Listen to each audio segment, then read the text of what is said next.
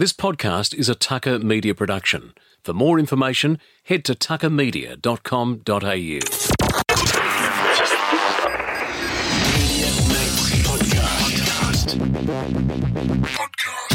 Hi everyone, welcome back to the Media Mates podcast. My name's Ralph Tucker. We continue our chats today with members of the ABC Grandstand NRL team who I work with this year. In the last couple of weeks, you've heard from Dean Halatau and Andrew Ryan. Today, it's Matthew Elliott's turn. He may have been a serious first grade coach once upon a time, but Matthew brings a lot of fun and quirkiness to the NRL broadcast each and every week on ABC Grandstand. I think you'll find he's a very different man to perhaps the one that you thought you had in mind. If you've listened to any of the stuff that we do throughout the season, you'll hear that as well as being very intelligent and insightful, he's a little bit off the wall. I really hope you enjoy this chat with Matthew Elliott. Matthew Elliott, welcome to the Media Mates podcast. Oh, Ralph, I can't tell you how excited I am to be here sharing a room with you. Looking very schmick today as well. Oh, my usual standard uniform here. But um, I brought you along to have a chat about, I guess, a, a different path to the media to what normal people I, I chat to. So this little series, I've already chatted to Andrew Ryan, Dean Halatau, just about how they've found their time at ABC Grandstand. You've finished now your third year. How's that been for you? It's been fun. It's certainly uh, something that it has demands about it that I didn't recognise would be anything like they are. So after you've done four days of commentary, you're gone. And, uh, you know, I'd, for not one second have I ever acknowledged that prior to doing it. And I still don't fully understand what's going on there other than on a Monday, I've got dribble coming out of the corner of my mouth and I don't want to talk to anyone, nor do I want to hear the sound of my own voice. Now, that adjustment for you from being a player, being a, a coach, I mean, obviously throughout your career, you would have dealt with a lot of media. What's that transition like going from that side of things to, as you said, being there for four days in some cases in a row for a lot of time in a small little space at these grounds that uh, probably aren't really well catered for for the media. I guess the transition, first of all, when you're coaching and obviously did a lot of media stuff, continual media stuff, particularly in the one, uh, one team towns like Canberra. Um, but to, to be really frank about it is, is that when it's not your responsibility to come up with a question or provide quality content. You just respond to what someone a- asks you. And if they ask you a poor question, you're probably going to deliver poor con- content, but your accountability for it and your care for it's probably not at the highest level. When you actually go to the other side of the microphone and you want to provide people with something entertaining as well as you know, trying to give them a greater insight into the sport, which is really, you know, when you talk to Bobcat and you, and you talk to Dean, that's our job, isn't it? Really is to give you a little bit of an insight as to what the player's experiencing, what the coach is, is, is experiencing and what are some of the technicalities going on in the game. Well, that, that certainly comes initially. I remember when I first started doing it, probably overdoing that side of things a little bit too much. So there is certainly a different, um, different premise to everything you do when, when you, you're actually signed up as a commentator. When you were a coach, did you see the media as a necessary evil or was it something that you actually enjoyed doing? If I could sort of just make an observational point, you're one of the coaches that if you went to a media conference, you always had something interesting to say and you were a, a, a more of a, I guess, a, a giving sort of a coach rather than someone that was closed shop, talking in cliches, something that we couldn't get a lot out of. What was your own perception of your role in that area when talking to the media? That evolved, to be honest with you, Ralph. So initially, when I started coaching in the UK and I, when I first came to Canberra, uh, there's a high level of suspicion between players, coaches, and the media. And you know, I, I've been saying for a while that that needs to be addressed because it's the media that actually funds the game and, and provides so much access to our fans. When did that penny drop for you? Like, I had a, a confrontation with a, a journalist who re- wrote something that was not true about me and my personal life and decided that I'd ring up and challenge that journalist and then realized for quite some time after that, there was a lot of negative media coming out about myself. So I had to reframe my approach to it. And really, you know, that's if journalists just write about footy, they're not going to hold their job the reality of modern life is, is people want sensational stuff. They want, you know, and it's, and, and I tell footy players that when you sign a contract, that's what you sign up for. You're not a normal member of the community. And so people have more interest in you and they want to hear sensational stuff. So I, first of all, had to make myself understand is this is how people feed their kids. If you're a journalist and you want to feed your kid out of being a journalist, you have to, that's something that you have to become involved in. So I, that changed everything for me. That single premise. One is, is that having conflict with someone doesn't work, um, because it just becomes who's going to win the conflict. And then also understanding is that, hey, look, give these people something, be respectful because this is how they feed their families or pay their mortgages or yeah. pay for their Friday night out, whatever it is that uh, journalists want to do with it. So my attitude to it changed very much then and then went, look, and the truth is, is that the quality of the information that you give, it doesn't have to be high level. You're not talking to your players or no. the coaches. You're talking to, to people that don't have a full understanding of the game. And that's not being disrespectful. And I've heard media people say, look, I've been reporting on the game for 15, 20 years. Yeah. And I, I always feel like saying, yeah, I've been watching television for my whole life and I've got no idea how they work. So, um, but it's about being respectful and about giving, you know, uh, responses that so even do you think like if you sort of give an extra 10% than what you normally would that's going to be reciprocated in turn by the journalist? Obviously they're going to look at you in a different way and say well you know what? Um, I actually enjoy chatting to Matt Elliott because he's given me this level as opposed to the level below, which we're sort of were discussing before. So, as you know better than me, Ralph, nothing's permanent in the media. Everything's temporary. So that, that you can have that good relationship and that can change in a second. For yeah. you know, you come off and you know, with the time that coaches are quite often interviewed is where they're most emotionally charged, and if you know you got to you got to be in in charge of that. So um, no, I, I, just made it come. It's not so much the content. I just made it come from a different places rather than thinking to myself, that is the dumbest question I've ever heard, which is what I did earlier in my coaching career. Just looked at people and go, are you seriously asking me that question? To, okay, that's what that person's getting paid to do. So answer it respectfully and get out of jail as soon as you can. So when you're on the other side and when you're asking questions, given the fact that you've said there you had to handle a whole lot of different questions, whether they be dumb, smart, or indifferent. Are you then looking at the way that you frame your questions to a coach or a, a, player to to get the best out of them, or is it you hitting it from that coaching perspective, which would give listeners a different thought process? In oh yeah, that's an interesting question. I'd never thought of that kind of thing. Well, coming from the coach's perspective is a mindset I can't escape because I did it for twenty years. So that's the first thing. The other thing that, you know, I podcasts, I love podcasts. I listen to them all the time, but there's so many podcasts around that if someone is not good at asking questions, I just delete it. So I, I think a lot of people ask questions and answer it. Um, and it's not, if I'm asking a coach a question, it's not for me to let everyone else know that I actually know the answer to this question. It's to ask the question and get out of the way. And I think that's a really difficult skill when you, th- when you actually think you do know. Um, so I, think the most important thing is, is that, that whoever you're asking the question to, it's not your opinion of the question. It's their opinion of the question that matters. That's the whole reason for asking the question. So I really enjoy it. I would love to do more of it. You know, the interview side of things. I, that's the thing because I just love podcasts. I've just fallen in love with them. You know, just different areas from humor to, you know, personal development to other areas is that you get, you get a lot of opinions and then you get to actually make some decisions around it the commentary part itself, the game moves at a frantic pace. You've got to come up with something that sounds intelligent or insightful in the space of a. a Did you say intelligent?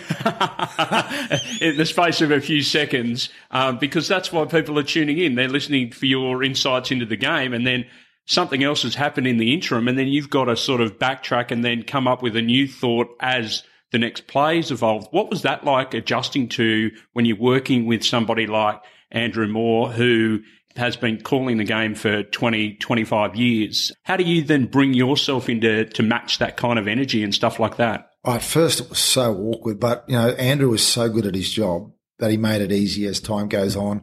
And I, I think the other thing that I, I started to learn, and I, I got to say that Ray Warren helped me. He, he grabbed me aside to mate, you're not talking to other coaches you're talking to, you know, Julie and Peter that love watching football. So keep your comments at that level, make them a little deeper, but keep it. So it was nice to know that Ray Warren listened to ABC radio, but, um, and that relaxed me. And the other thing about it is footy has always been fun for me. Even the coaching when it was high level stress, playing at the high, highest level, the thing that lit me up about the most about footy was the fun side of it. And I think that and I, I talked to Bobcat and Dean about this is, is that something that our responsibility is to bring the real side of footy that when you're in that NRL environment, like you're doing a lot of hard stuff and there's a lot, and I'd really loved at some stage for people to understand the expectations and requirements on players. It's not just about showing up and practicing. There's a whole lot of other stuff, but it's all got to, fun permeates across the whole environment. And that, that's what high performing is. You go to any, any high performing environment and fun has to be a part of it. Otherwise it's not sustainable. So it's our duty to bring that fun to the commentary as well. And when we started to relax with that and that felt and got permission to do it and Andrew was really good in allowing that. And I think that I probably did it in a little bit of a different way than he'd experienced in the past. But I think that was the, I think that that sort of rounded side of things is the most important. I guess to sort of bring it back to radio terminology, it's all about for the presentation of it all. It's all about light and shade. So what you said before, having that fun component added to the serious nature, which football can be at time, you know, if you want to sort of break it down and get into the, the nitty gritty. But ultimately, it's all about what we do on the radio is about entertainment and information. And it's something that you felt like you were able to bring both elements to the table with some help from Andrew again. I, I, you know, I, again, but after a while, yeah. Look, I did TV commentary during the World Cup, and wow, that is just a completely different medium because you're saying so. Because obviously, you let the pictures tell the story because yep. there's pictures there. You can't have like 30 seconds of silence on the radio, can you? So it, it was. I just thought it would, you know, it wouldn't be a difficult thing to transition to, but I found it extremely challenging at first. So it's, you know, when we talk about both those mediums, it's really, again, it's not about the commentator. It's about the game and helping whoever's listening or watching enjoy it the most.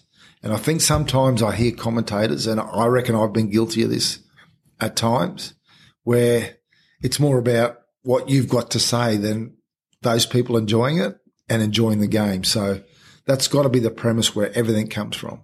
And the component of adding I guess, the talkback element. So the ABC, with its great reach around the country, you've got access to a whole lot of ears that you sitting there on a Sunday afternoon at Brookvale Oval probably cannot envisage where these people are picking up, whether they're driving down to the shops to, to pick up some milk or whether they're in their back shed listening intently.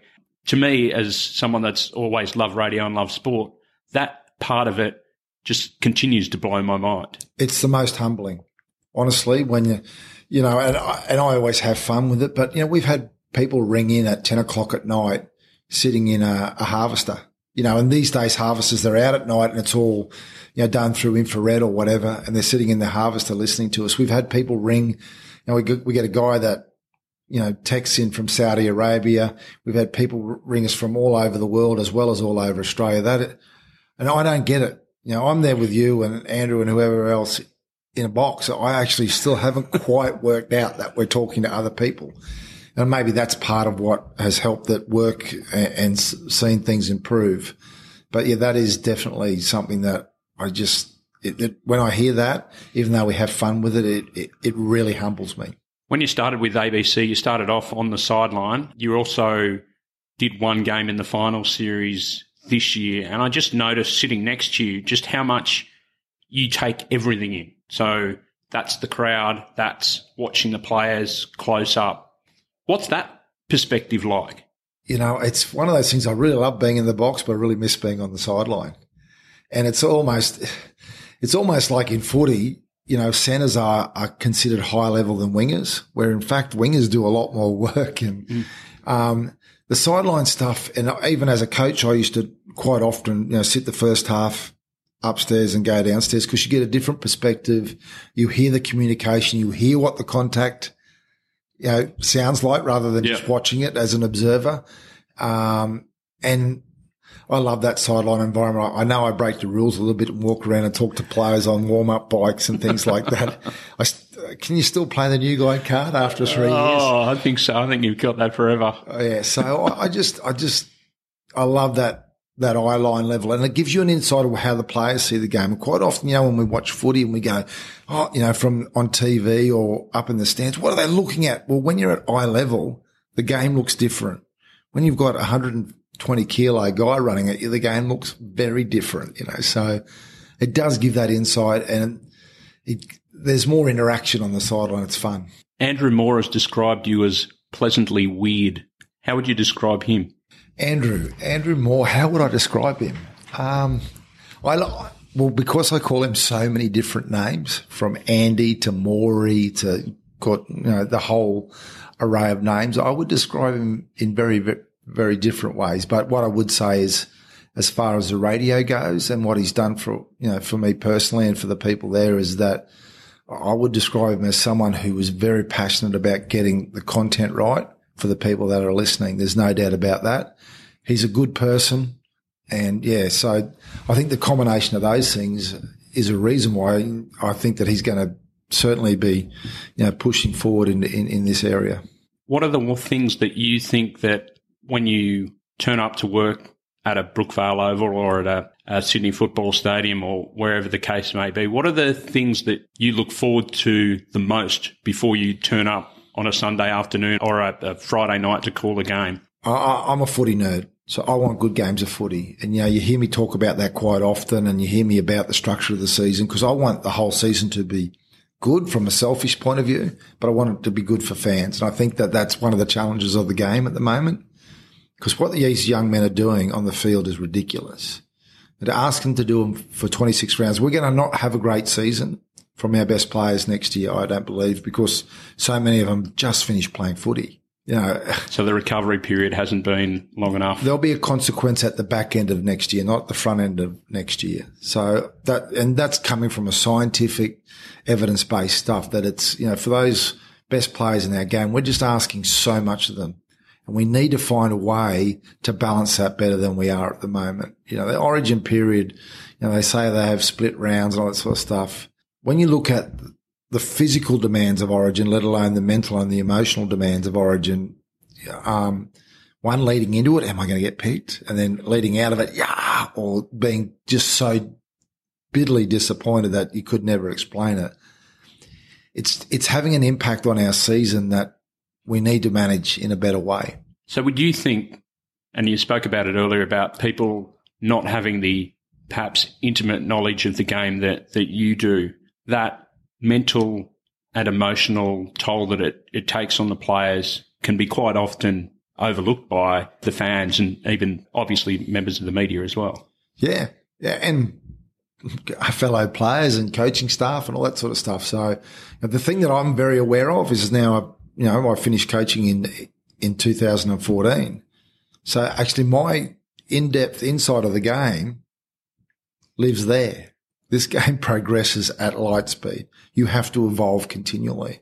So I try and do my best to get around to some coaches that I know and, and to con- try and keep myself reasonably current. But the truth is, is that, you know, my full understanding of the game now is, is not full to, to the level that, that the coaches are. So it is really important that we continue to acknowledge that, that, that the game is pushing forward very quickly and the demands on the players and the, the coaches is changing very much as well. Just on that, what are the things that have evolved in those three years that you've been out of the, the coaching that you thought, geez, I'd struggle with that, or gee, that's new. Um, how did they come up with that? What's what? What are the ones that have you because you're looking through it through different eyes? Yeah, I, I think the a few things that have have happened, and a lot of it is, you know, because of the science has now become available, and sometimes when you follow science, it means you're 10 years behind because things aren't scientifically proved, you know, immediately.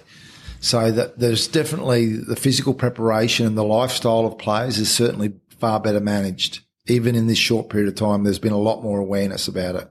So I did meditation with players in 2010 and that was spooky and oh, what's going on. Most clubs do mindfulness now. Commonplace, yeah. As, as a, as a recovery modality. So that's one little indicator. Now, the structure of the game and on the field and how they're actually doing stuff now is, is that the game goes in cycles from being super structured to a lot more ad lib. We're in a really lovely balance at the moment. Like if you look at Melbourne, you know, who were by far the best team last year, their ability to, to play what they see within their structure was, you know, at, at the highest level I've ever seen. So the game will continue to evolve depending on the ruck speed and depending on other, other things that are evolve in the game. So I can observe that externally to actually come up with strategy internally to that. You know, I, I'd love to do it again, but I, it would take, you'd have to go down and really bet in and get some people of high level expertise around you to, to, it'd be like you going away from media for three years and coming back and going, my God, what, what's this bit of kit? so, you know, it's, it's like any industry at the high level in high performance, it evolves quickly. With the development of that, I mean, how much of that can you afford to experiment with science and different theories and then also combine that with the tried and true of, of what you know? So where does that all sort of sit in your mind as a as a coach or someone that's viewing coaches these days? You sort of may think, oh, he's gone a little bit heavy on that, or he hasn't sort of done that. Like, where does it all sort of sit and how much of a risk can you afford to take? Because a coach is always close to being sacked. Yeah, it, it's a really pertinent question of me because um, for two reasons. One, um, there's a couple of factors that dive into that, but I certainly got um, my attention diluted by science and the physical performance side of things. It's something that needs to be something that supports your coaching approach, something that is a resource to it, not drive it. You know, there's a subtle difference, isn't there? Yeah. And when you turn it around the other way, it, it certainly you're forever not feeling comfortable about what you're doing. And that's certainly one of the things that I, I know, you know, diluted my approach as a coach at the back end. You know, the other thing, as far as being innovative, if I look at Canberra and I, you know, when I look at my early times at Penrith and I looked at the squads that we had, well, we, we had to actually do something that was giving us advantage over other other rosters because our roster probably wasn't quite had the same depth or at that same level. So you got to come up with innovative stuff to compete. Mm. So it just depends. If you got the best roster in the competition, well, you can probably afford to be a little bit more conservative mm. and allow them to be a bit more comfortable in, in their structures. So there is a bit of a balancing act. And I think, you know, now, Des Hasler would be a really great example of this is where he led the game for such a long time in, on the science side of things and his application of it. But you've also then what you've got to do is recognize, okay, I've got to balance in a little bit more of the human side of it. And it's, it's, it's not a, it's, you can't stick with the one formula the whole time. Wayne Bennett's a really good example of it. He hasn't coached the same, he has the same fundamentals as does Craig Bellamy, but they know that they have to, you know, they have to absorb everything to make it work. From a consumption point of view, is there coaches or players that you really enjoy listening to from a media perspective when you interview them or when you see them interviewed and you kind of think that guy is at his peak and is able to communicate that really well as well? I think some of it's about people you know and, and respect. I, I could talk to Craig Bellamy for two days. I, I, I, catch up with Craig a little bit and, and, uh, and I find him just, he's a footy nerd like me.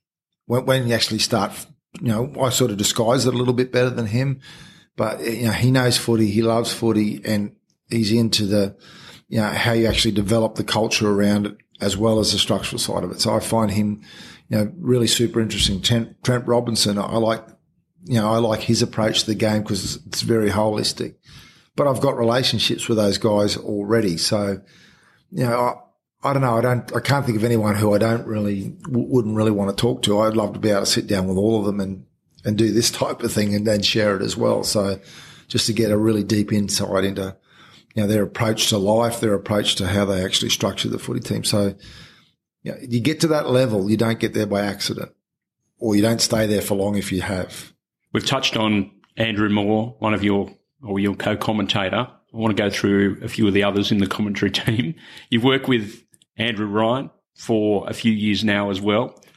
As a guy who played for his state and played for his country, uh, captained a premiership winning side, to then put him into this media side of thing, much like yourself, he's got a different side of his personality that people may not have sort of seen out of him when he was was playing, and has really adapted well to not only the sideline component of the commentary, but also the co-commentary, which he was allowed to do this year, and the role that you play with the, the talkback callers and the, the analysis side of things. I mean, his um, his development over the past three years has been quite extraordinary. In short, he's really good at it. My belief is, um, and again, a little biased because you know I, I love the guy. I think he's just such a good person. He really, really a genuinely good person that cares about people in the game, and obviously that's a big part of his role. Uh, Bobcat has developed that knack as well of of bringing the fun side as well as the you two together. it is it is fun. I, I, really like you know being in that in that environment with him because we do get to pick on Andrew Moore a little bit as well. But again, I, I you know I look at the success of other past players, and I think you know maybe Andrew's humility has Bobcat's humility has sort of held him back a little bit. But, you know, again, I've watched him do TV commentary as well as listen to him on the ABC, particularly when he sits. You know, I, I listen, don't tell anyone, but I listen when I'm not in there on a Saturday. He, man, I, I, really think he's really good at it. I really do. And he's got the quirkiness that appeals to your quirky side as well. I think, yeah, but I think we have a responsibility. You know, that, that's my humour. And I think, again, I think if you really want to give people an insight into what footy's about, you've got to bring humour. And you know, when you're in a dressing room, that quirkiness, that sarcasm, that uh, forever taking the mickey is ever present.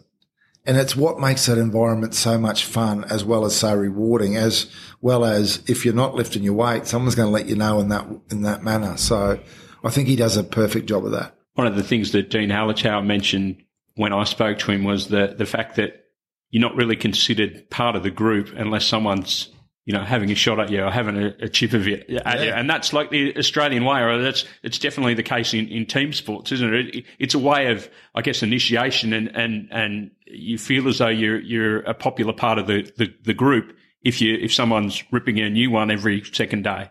Yeah. And again, it's in not, a joyful way, not in a, it's not know. about taking down your personality and the boundaries are really clear you know, there's there's places that you don't go and there's places that you do go. It's about having fun and getting a response rather than ripping into someone. It's about saying something to you so you respond, so we can have a little bit of you know fun banter around it.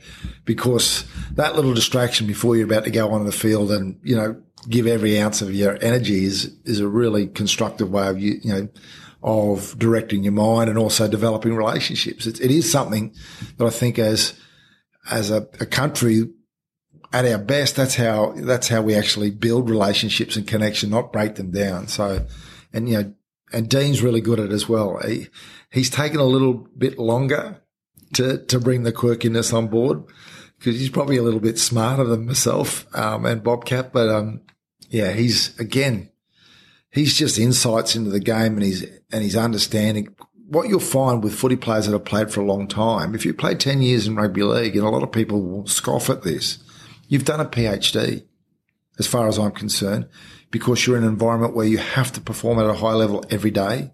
You're measured on that every day, not just on games. You're measured on it. You have to embrace new technology every year because there's something new coming your way every year. And I think Dean typifies it is that when you see him in those corporate environments as well, you can just see that he is at that level.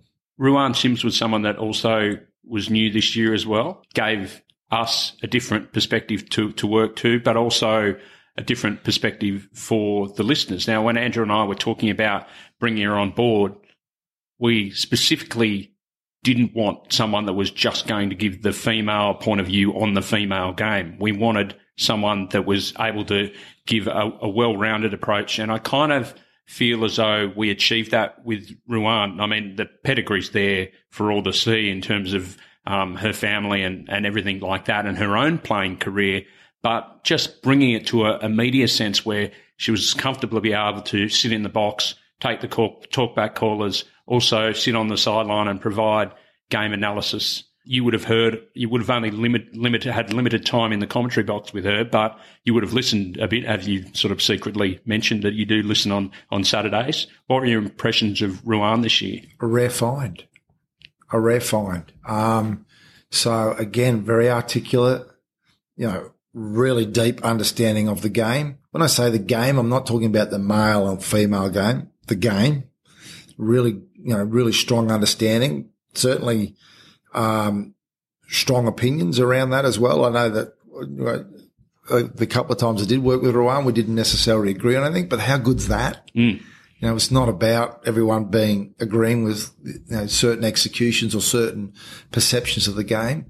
Um, and when she does, you know, decides to hang up the boots, I'm really excited for the, for that, you know, the, the game has been taken on in the NRL and we're going to see this on a weekly basis. Uh, the, the actual progression of women's rugby league as far as skill set goes and as far as physicality in the last five years. So again, talking about the game, I'm not talking about gender, I'm talking about the level of execution, mind blowing, the improvement.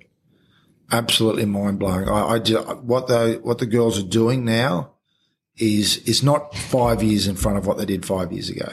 It's, it's 15 years. The progression made is it's got to go to credit to the to whoever's coaching and coordinating that and to those athletes because I, I, I really cannot believe the quality of the game. We called the women's origin game in Wollongong this year. Was that another eye opener in terms of all of that for you in seeing that up close? It's, it's probably four or five years that we've seen that gradual progression. But I felt this year, and obviously with the implementation of, of what's going to happen next year, I think just finally the recognition is, is, is there. Yeah, I don't think the progression is gradual. I really don't. I think it's exponential. And again, it's just about providing people, people with, with opportunity, you know, and as a, um, I got four daughters, so I'm a netball dad. Mm. So I know the, the, the level of execution and skill, you know, that that is prevalent when when taught. And what we've seen that is is that that those people have people playing the game in the women's game have embraced that, and they have obviously been very focused to taking it to the highest level they can straight away because it, it's it's really high level skill we've seen. And that state of origin game that you talked about in Wollongong, whew, that wasn't just high level skill. That was really, really physical game as well. What do you enjoy most about this side of things? The commentary side, you provide some analysis on the NRL website. You also do um, some bits for Fox Sports. And as you mentioned, you were involved as a, a commentator for, for the World Cup. What is it that, that you like best about being on this side? Easy, easy. Go to the game. Yeah. I, I mean, the amount of preparation that you have to do prior to this, nothing like being a coach, but just going to the game and again, witnessing what happens on the field. Again, footy nerd, self-confessed footy nerd. And also, you know, I know I harp on about it. I like being at games where there's a lot of people spectating because I think that that also elevates, like when you're a player, you like having lots of people there watching you play. It, just elevates the atmosphere and the, the whole vibe around it. So I, I, I just love going to the game. If you were to change one thing about the game at the moment, what would that be? Wow, that's a tough question, Ralph. One thing about the game. Yeah, I, I just think that the, the, one thing that I've always been consistent with is, is that I think that we, we don't acknowledge the player enough. Now we acknowledge the superstar, but we don't acknowledge the person walking around in that superstar body or, or whatever that it's just the demands on these young guys at the moment. I don't think anyone really fully appreciates uh, except people inside that. I'm not, you know, trying to get, they, they lead a life that is just when you're inside it, it's the best thing ever. But we need to, you know, we need to have an understanding that for them to perform at that level, there needs to be, as I said earlier, you know, some adjustments made to the, you know, to the way that we set up the season, the, you know, the draw, the schedule and all that sort of stuff. So we continue to see the game improve at, at a level that we want it to. You touched on an area there before about player uh, I guess, welfare or player education and the fact that in a 10 year career, they complete a PhD. Um, it's something that you mentioned earlier on the year, and I it took me a while to sort of get what you were saying, but then once I sort of thought about it for a while, I was made on board with that that sort of thing. Just having seen and spoken to, to Dean and Bobcat about what they'd sort of done throughout their career. And I mean, people sort of dismiss it as, you know, they're playing footy every week. But as you said, the, the education that they receive through that in terms of nutrition, all of the things, the modern day things that are they're coming into play now, like you mentioned, um, in terms of like headspace and well-being and all of those things. For a player to, to do that, they come out of the sport that they've done probably at a, at a, at a higher level than, than some other pl- uh, people that had sort of um, done degrees in, in, in different things. And uh, it's probably something that, um, as Dean sort of said, that players don't actually even recognise themselves. No, we, we live in a stereotype. I'll say that we because I've, I've been there even as a coach, come out and as much as you, this is what I do, not who I am, the stereotype exists around rugby league. okay. And I don't even have to explain it. No. The stereotype exists around that. But if you look at someone like Dean and Bobcat, let's use them as an example. What a wonderful resource they are to the community if we decided to tap into it. I'm not just talking about the rugby league community. I'm talking about the community. If they were put in a position where they could, you know, talk to people in either in community, uh, other communities or in business, you know, businesses or corporate organizations, they have a lot of value in, in, in what they've experienced, but also what they can teach people because you have to learn. You can't teach someone unless you've learned how to learn. If you're in an NRL environment for that long, you have to learn because if you don't learn, you don't get better. And if you don't get better, you're gonski. So that, and on, honestly, the, the amount of classroom time that players do and the amount of homework they have to do, people I don't think are fully aware of. Stepping into a, a corporate environment after a 10 year or 15 year NRL career, having learnt what you've learned, even something as simple as most players, they step in as an 18, 19, 20 year old, having to deal with the media. It's, it's, it's what they have to do on a weekly basis, but that allows you to improve your communication skills, not only the communication skills that you have to develop as a player on the field, because it's paramount in any team, but to be able to present yourself in an environment where you're able to speak to kids or you're able to speak to leaders of industry, it's a huge thing that people, some people even struggle with 12 years, 15 years into a corporate career, which you would have seen um, in more recent times in the work that you do. Most definitely. Let's take a, let's use an example. Let's tell a story. And, you know, it's probably a well known story as far as profile goes, but look at Jonathan Thurston okay, when he first came into rugby league and his media stuff when he was interviewed. Uh, you wouldn't say he, you know, he, he was, you know, someone that really engaged with people.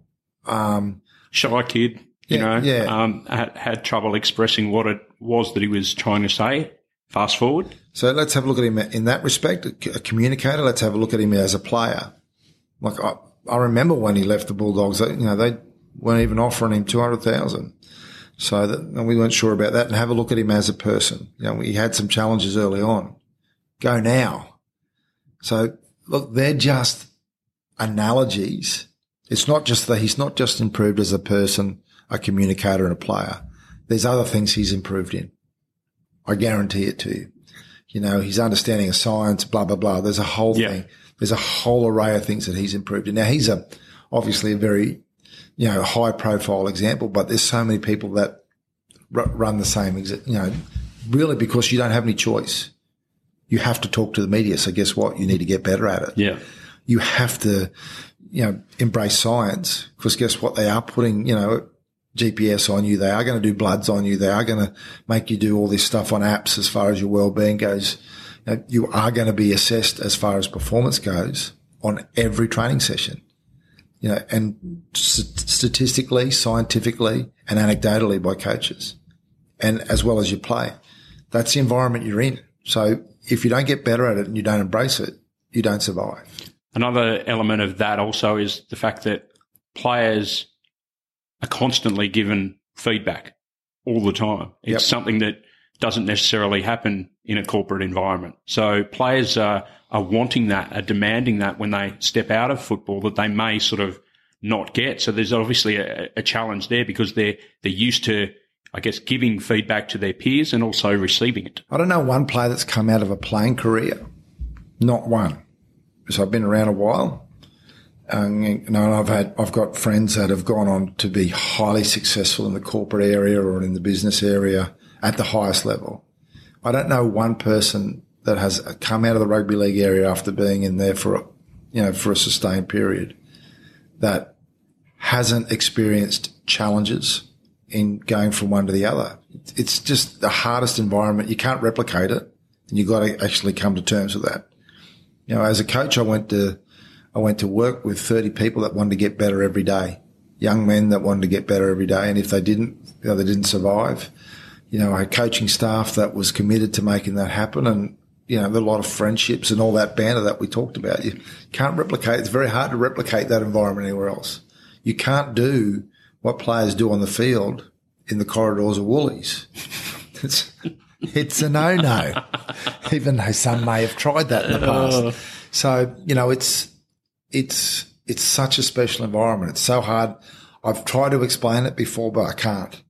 So it, it is a, a, major challenge and it's something that, that rather than telling people, you know, it's okay to feel bad. You just got to understand why you feel bad and you got to understand it's not okay to stay that way.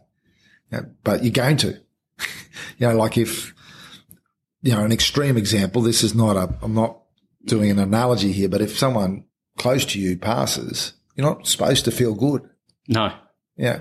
So when you come out of that environment, you've been blessed to be in it. It's, it's a peak experience. It's a peak experience because it's at the top of, you know, it's not the only peak experience you need to have, but it's, you know, coming out of it's, it hurts. It hurts and it hurts everyone. One of the great things that I know you enjoy most with this media stuff that you do is talking to players that you've coached that have also now become mates. Yeah. That becomes a real buzz for you. I guess, first of all, watching them on the field and then also, I guess there's a satisfaction in terms of, okay, watching them develop personally as well. Yeah. Yeah. The, and that's, again, that's the great thing about footies is that you develop connections at a higher level because you have to, because you know, you're dealing, you know, like a lot of those players or all of those players, I would have dealt with some gnarly stuff with them as far as performance feedback goes. And when you do that over a sustained period, you know, it, it, it doesn't break the relationship down necessarily if you do it right. It actually builds the relationship where there's a lot of trust and a lot of understanding. And then ultimately, more times in reflection rather than real time, they can look back and go, well, hey, he actually helped me get better through that process. They don't necessarily, when you're giving people bad news at the time, they don't necessarily see it as that way. We've mentioned your corporate work a few times. What was that transition like to go from elite coach to, geez, I've got to find another career combined with the, the media stuff that you do? Obviously, during the, the week is spending a lot of time with people and talking about the high performance we've sort of yep. uh, discussed earlier. What what was that like for you to sort of step out of one environment into a completely foreign one? I wish I had an answer for that, Ralph. I don't know. Um, and it, you know, I wish I could say, look, what I've done is I've really I pulled myself, you know, away from coaching and I looked at exactly what I wanted to do next. It didn't happen that way. The, the truth is, is that the way I exited my last couple of jobs, it would probably meant a couple of things is that head coaching jobs would, would have been very difficult for me to secure. I'd, I'd, if someone came and offered me one tomorrow, I'd say yes. But the truth is, is that, you know, externally it looked like I got the punt from two jobs. Um, and if I was a CEO, I probably wouldn't be the first person to do that for that. You know, the, the weird thing is being out of coaching for so, so long and working in leadership and culture development is that I actually have a better understanding of what I did right and what I did wrong. So, um, so would you be a better coach now? Oh, definitely. But I'd need to get coached up again. Yeah. So, so that. Also, would you want to take that on? Mentioned it, given the, the, the, stress that you mentioned earlier, and you know, it was a combination of, of fun, but there's also there's that high demand on your time and your focus to be the best coach that you can be. That that's not a stress. That's that's a challenge that you want to step into, and you know, is is an exceptional thing. But you know, done, what it has done is that you need to deal with reality, and I'm I'm not afraid of reality, and that you need to work out what it is that you can do to to deliver. You know, that you talked about ex players. The thing that I that really lit me up most as a coach is helping people get better, And I wanted to find another opportunity to do that in, in other areas. Now, if you ask me, do you love it as much as coaching? I would be lying to you if I said, yeah, I do. But I do know that after the period of time, I've actually made a lot of really positive differences to organizations and to people. And that's something that, and I'm not, that's really weird to say that. I hear, hear myself say that, but that's something I really, you know, one brings me a, a huge amount of satisfaction and joy and something I'm proud of. I came to you earlier this year when I had my own sort of personal challenges in terms of I didn't know how I was going to work out what I was going to do this year, how everything was going to fit. We had another child on the way. The ABC stuff was demanding. There's two or three other contracts that I had. Coming to talk to you pretty much put it in a, a crystallized form for me in terms of, okay, I've just got to be able to work out where I can commit the time and also invest the time in what I enjoy doing. And then everything will sort of fall into place. And you gave me a couple of great books to read and different things which turned my mind in terms of, okay, well, why can't I actually do that? Is that something that you obviously get a, a reward out of, whether you're talking to me at a coffee shop or whether you're talking to leading CEOs or whether you're talking to ex players? Or, or, groups of people, yeah, in a corporate environment. You know, and the, this is the thing we go back to the conversation we had before. I did that every day as a head coach. You have to do that every day as a head coach because the truth is, is that if you've got a squad, you know, of, and if you looked at players that were on second tier that decided to train full time, you've got 35 people. Well, 35 doesn't go into 17. So giving bad news out pretty regularly. I used to hate Tuesdays because yeah. Tuesdays was when you, yeah, it was bad news day. You had to drop someone. Yeah, when the player knew when, have you got a minute, mate? Let's go for a stroll. They knew what was coming. So it's not something that's enjoyable. And then there's the other one where, mate, you should look for an opportunity elsewhere, conversation that you need to have. So at first, that for me had to be a conflict. And as I got a little bit older and wiser, I really understood that, look, this is something that can help the guy. He's not going to actually understand that now. So you we needed to put in, so you using that context all the time that you discussed mm. and the challenges that you were having as to, to find a, the best direction for you and how you actually do that is, is that you're actually continually doing. That's what, you know, that basically I go into boardrooms, I hear people, I'll sit for 30 minutes and say nothing in a board meeting and then all of a sudden go, what are you people up to? My goodness, what are you talking about? Because you have to be direct in it, in an environment where you've, you've got to perform next week. You don't have, you know, you don't have a month to sit back and let's do a performance evaluation. Yeah. Or, you know, perform quarterly or, you know, yeah. half, half yearly or whatever. So that type of immediacy, one teaches you, you have to learn. And the other thing is, is that it gives you the opportunity to teach other people.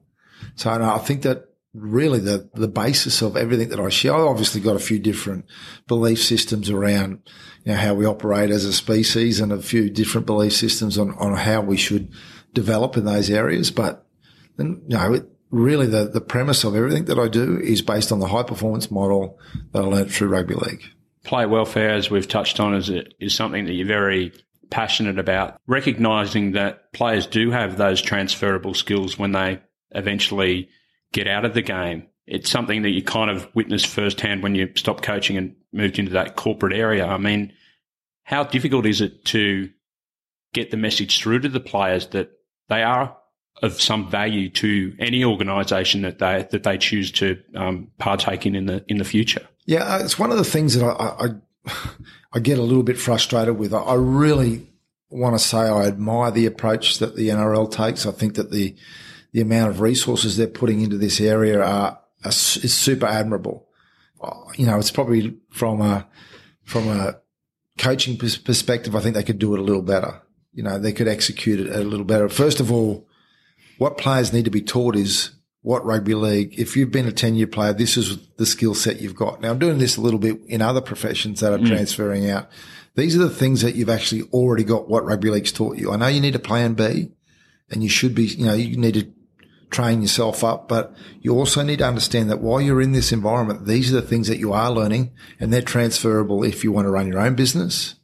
So the discipline and the punctuality and the need learning and all that stuff, does that help you become a business owner? Does it help you become, you know, an executive? Does it help you become, you know, a tradesman? All those things, answers to it are yes. You just need to actually draw the line between the two. I think we need to do a better job of that, most definitely. And also making players understand, like you're coming out of this environment, there is going to be a period if you fall into the category of 90% of players that this is challenging. It's yeah. not going to match what you had for 15 years with 30 of your best mates every yeah. day. yeah. I, I, I heard Matt Shervington talk about this and he, you know, did a really good job about people who climb Everest to the top of Everest. They don't only plan how to get to the top. Don't plan what happens when they get down. Well, you've got to plan a descent as well. Because if you don't, you're in a fair bit of trouble. And I think that, that, you know, I, I sat there and listened to him talk and went, that is a really great analogy. And that's a little bit like in rugby league, you climb to the peak.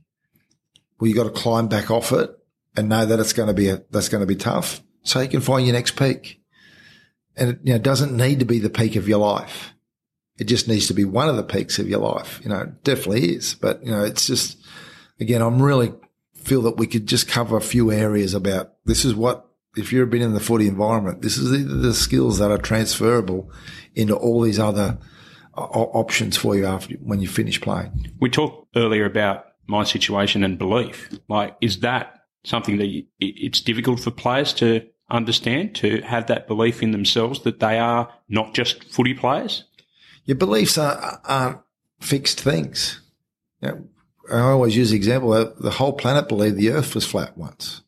You know, beliefs are, you know, again, you may not have believed that you were capable of doing this thing, but you actually reframe it and you, you look at it differently. You go, oh, oh hang on. Actually, I was, I was wrong there. That belief was flawed.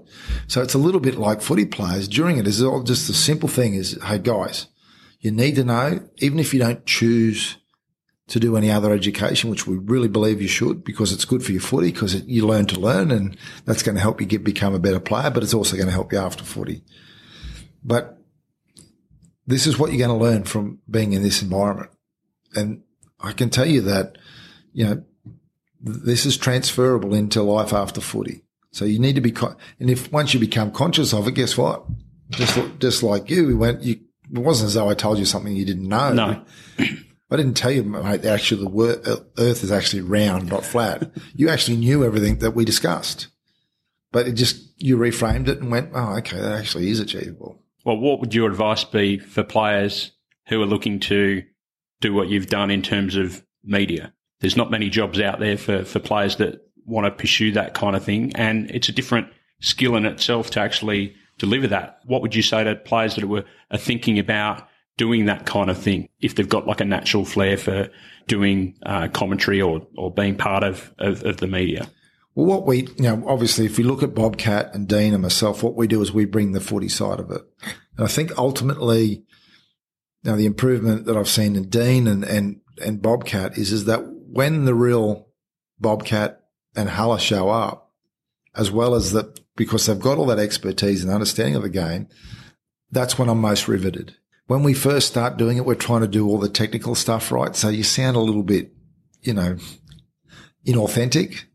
So I, I think that ultimately, if you want to have a job in the media, you've got to, be, it's got to be something that you feel really comfortable with. And you got to, if you don't, if you're not real, ultimately people sniff that out. You get found out the bullshit radar's pretty um, high yeah. on most people are over the spot of fake. Yeah. And after, you know, I think everyone's patient enough. I don't think I've seen anyone go straight into the media coming out a player and get it, you know, get it totally right across all the, the guys that are doing it. It takes a while for sure, but you know, when the real you shows up and you feel comfortable that, well, I got a good understanding of the game of being, you know, Dean and, and Bobcat, you know, both blokes that played over 10 years of footy. They know their stuff. There's absolutely no doubt that they know their stuff. But so, and when they're, they're and there's so much fun to work with when the real them shows up. Was it difficult being critical of players or coaches or yes. administrations yes. to do that kind of stuff, um, knowing full well that you know while we've employed you to provide analysis on specific games, there's going to be issues from time to time that crop up that require you to express your real opinion as opposed to sugarcoating it, which you may want to want to do because you don't want to offend anyone. Yeah. And as someone who's super defensive about players, as you already know, and, and about the game and the stereotypes around it, that has been challenging.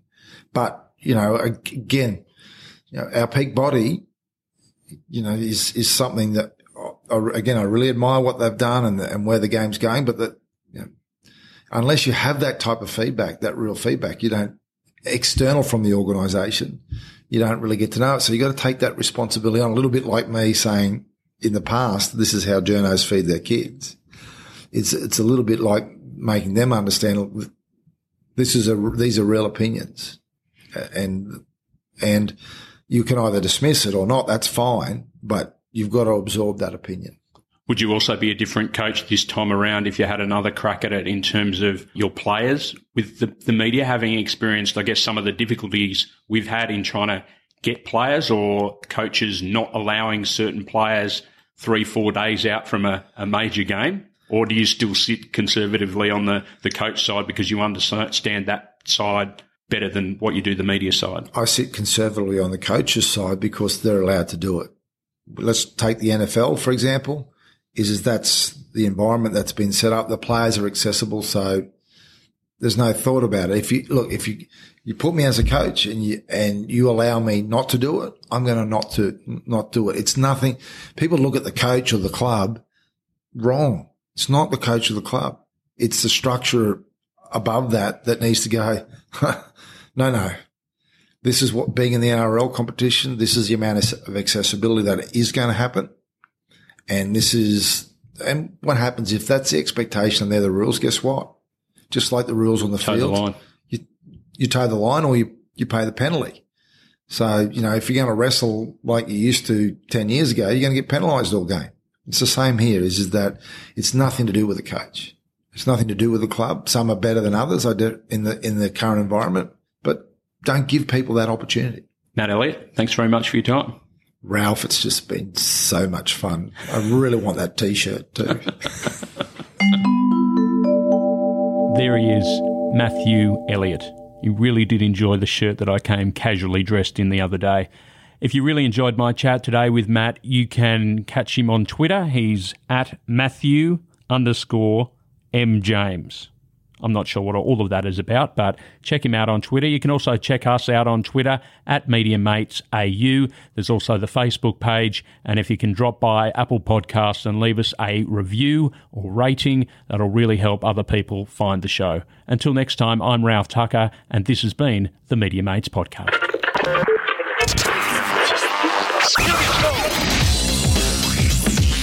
Media Mates Podcast.